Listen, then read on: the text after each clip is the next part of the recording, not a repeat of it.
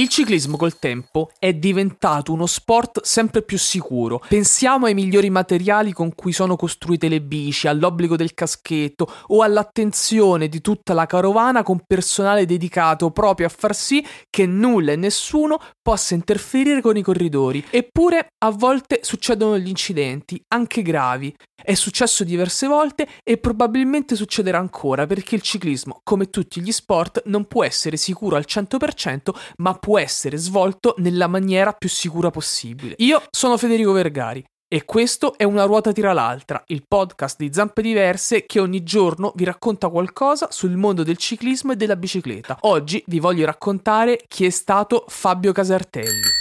Una ruota tira l'altra. Spiegami un po'. Una ruota tira l'altra. Forte. Una ruota tira l'altra. Ma davvero? Una ruota tira l'altra. Ma perché?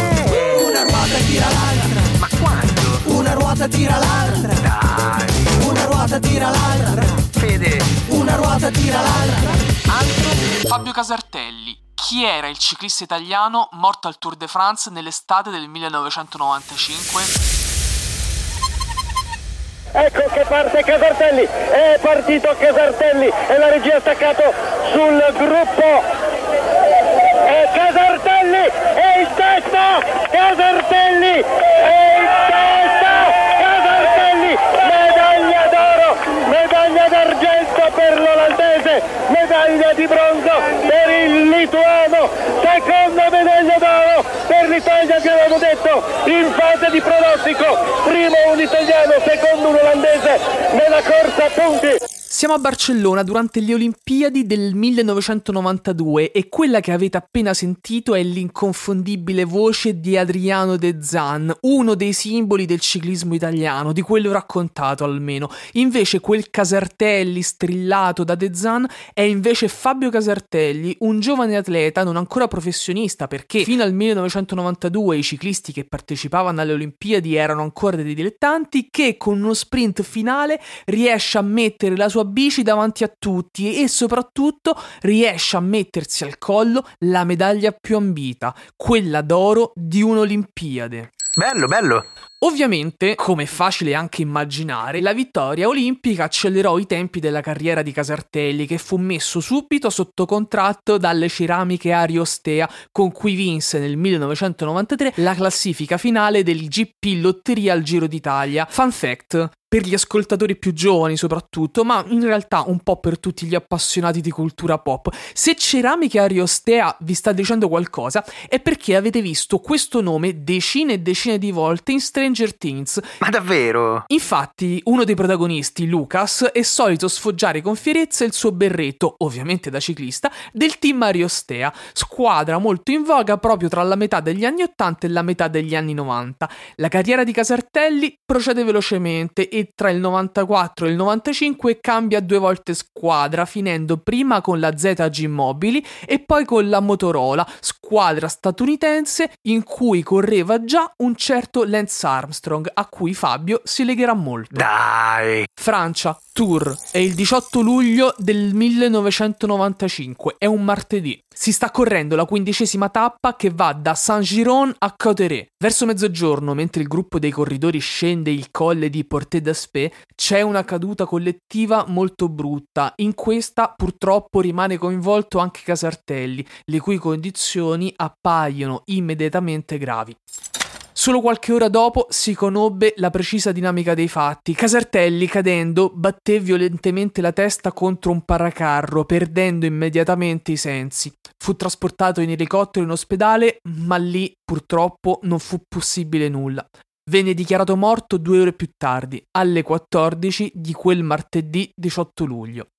Casartelli non indossava il casco di protezione, ma all'epoca non era obbligatorio, anzi diciamocelo, all'epoca non lo portava proprio nessuno. La sua morte provocò polemiche, si discusse della necessità di imporre misure di sicurezza più stringenti, ma non fu fatto nulla fino al 2003, quando la morte di un altro ciclista, Andrei Kivilev, rese necessaria la revisione di alcune norme, finalmente.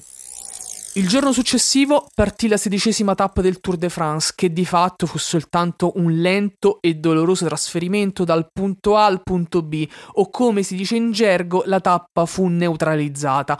All'arrivo i compagni di squadra di Casartelli presero la testa del gruppo e compatti passarono per primi sotto il traguardo. 2 giorni più tardi, all'arrivo della 18ª tappa, invece vinse Lance Armstrong, che dedicò la vittoria proprio al suo amico Fabio. Nel 1997 è stata eretta una stele commemorativa a poca distanza dal luogo della tragedia e di fronte alla quale i corridori del Tour si fermano in raccoglimento ogni volta che si passa per il colle del Porte d'Aspet. Oggi il nome di Fabio Casartelli è ancora vivo grazie a una fondazione e alla realizzazione di una gara a medio fondo pensata per gli amatori. Bello.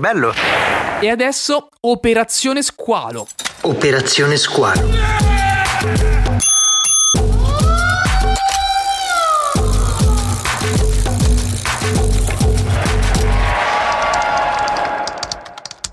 Nibali si ritira, è ufficiale. Allora Flavio e Lorenzo, dopo qualche tentennamento iniziale, decidono di dare il via all'Operazione Squalo, un viaggio on the road nei luoghi che hanno fatto la storia del loro squalo. Per poter iniziare questa avventura però serve qualche soldo. Allora cosa c'è di meglio di uno sponsor che è anche l'amico di una vita dei nostri due eroi? Alessandro accetterà di finanziare l'impresa solo a una condizione: anche lui deve prendere parte al viaggio, anche se non sa nulla di ciclismo.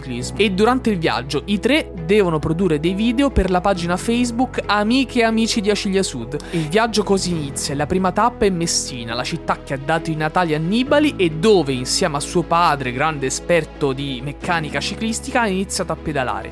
Nella precedente puntata avevamo lasciato i nostri eroi in macchina diretti verso Barcellona Pozzo di Gotto e proprio lì, dopo questo riassunto, li ritroveremo domani.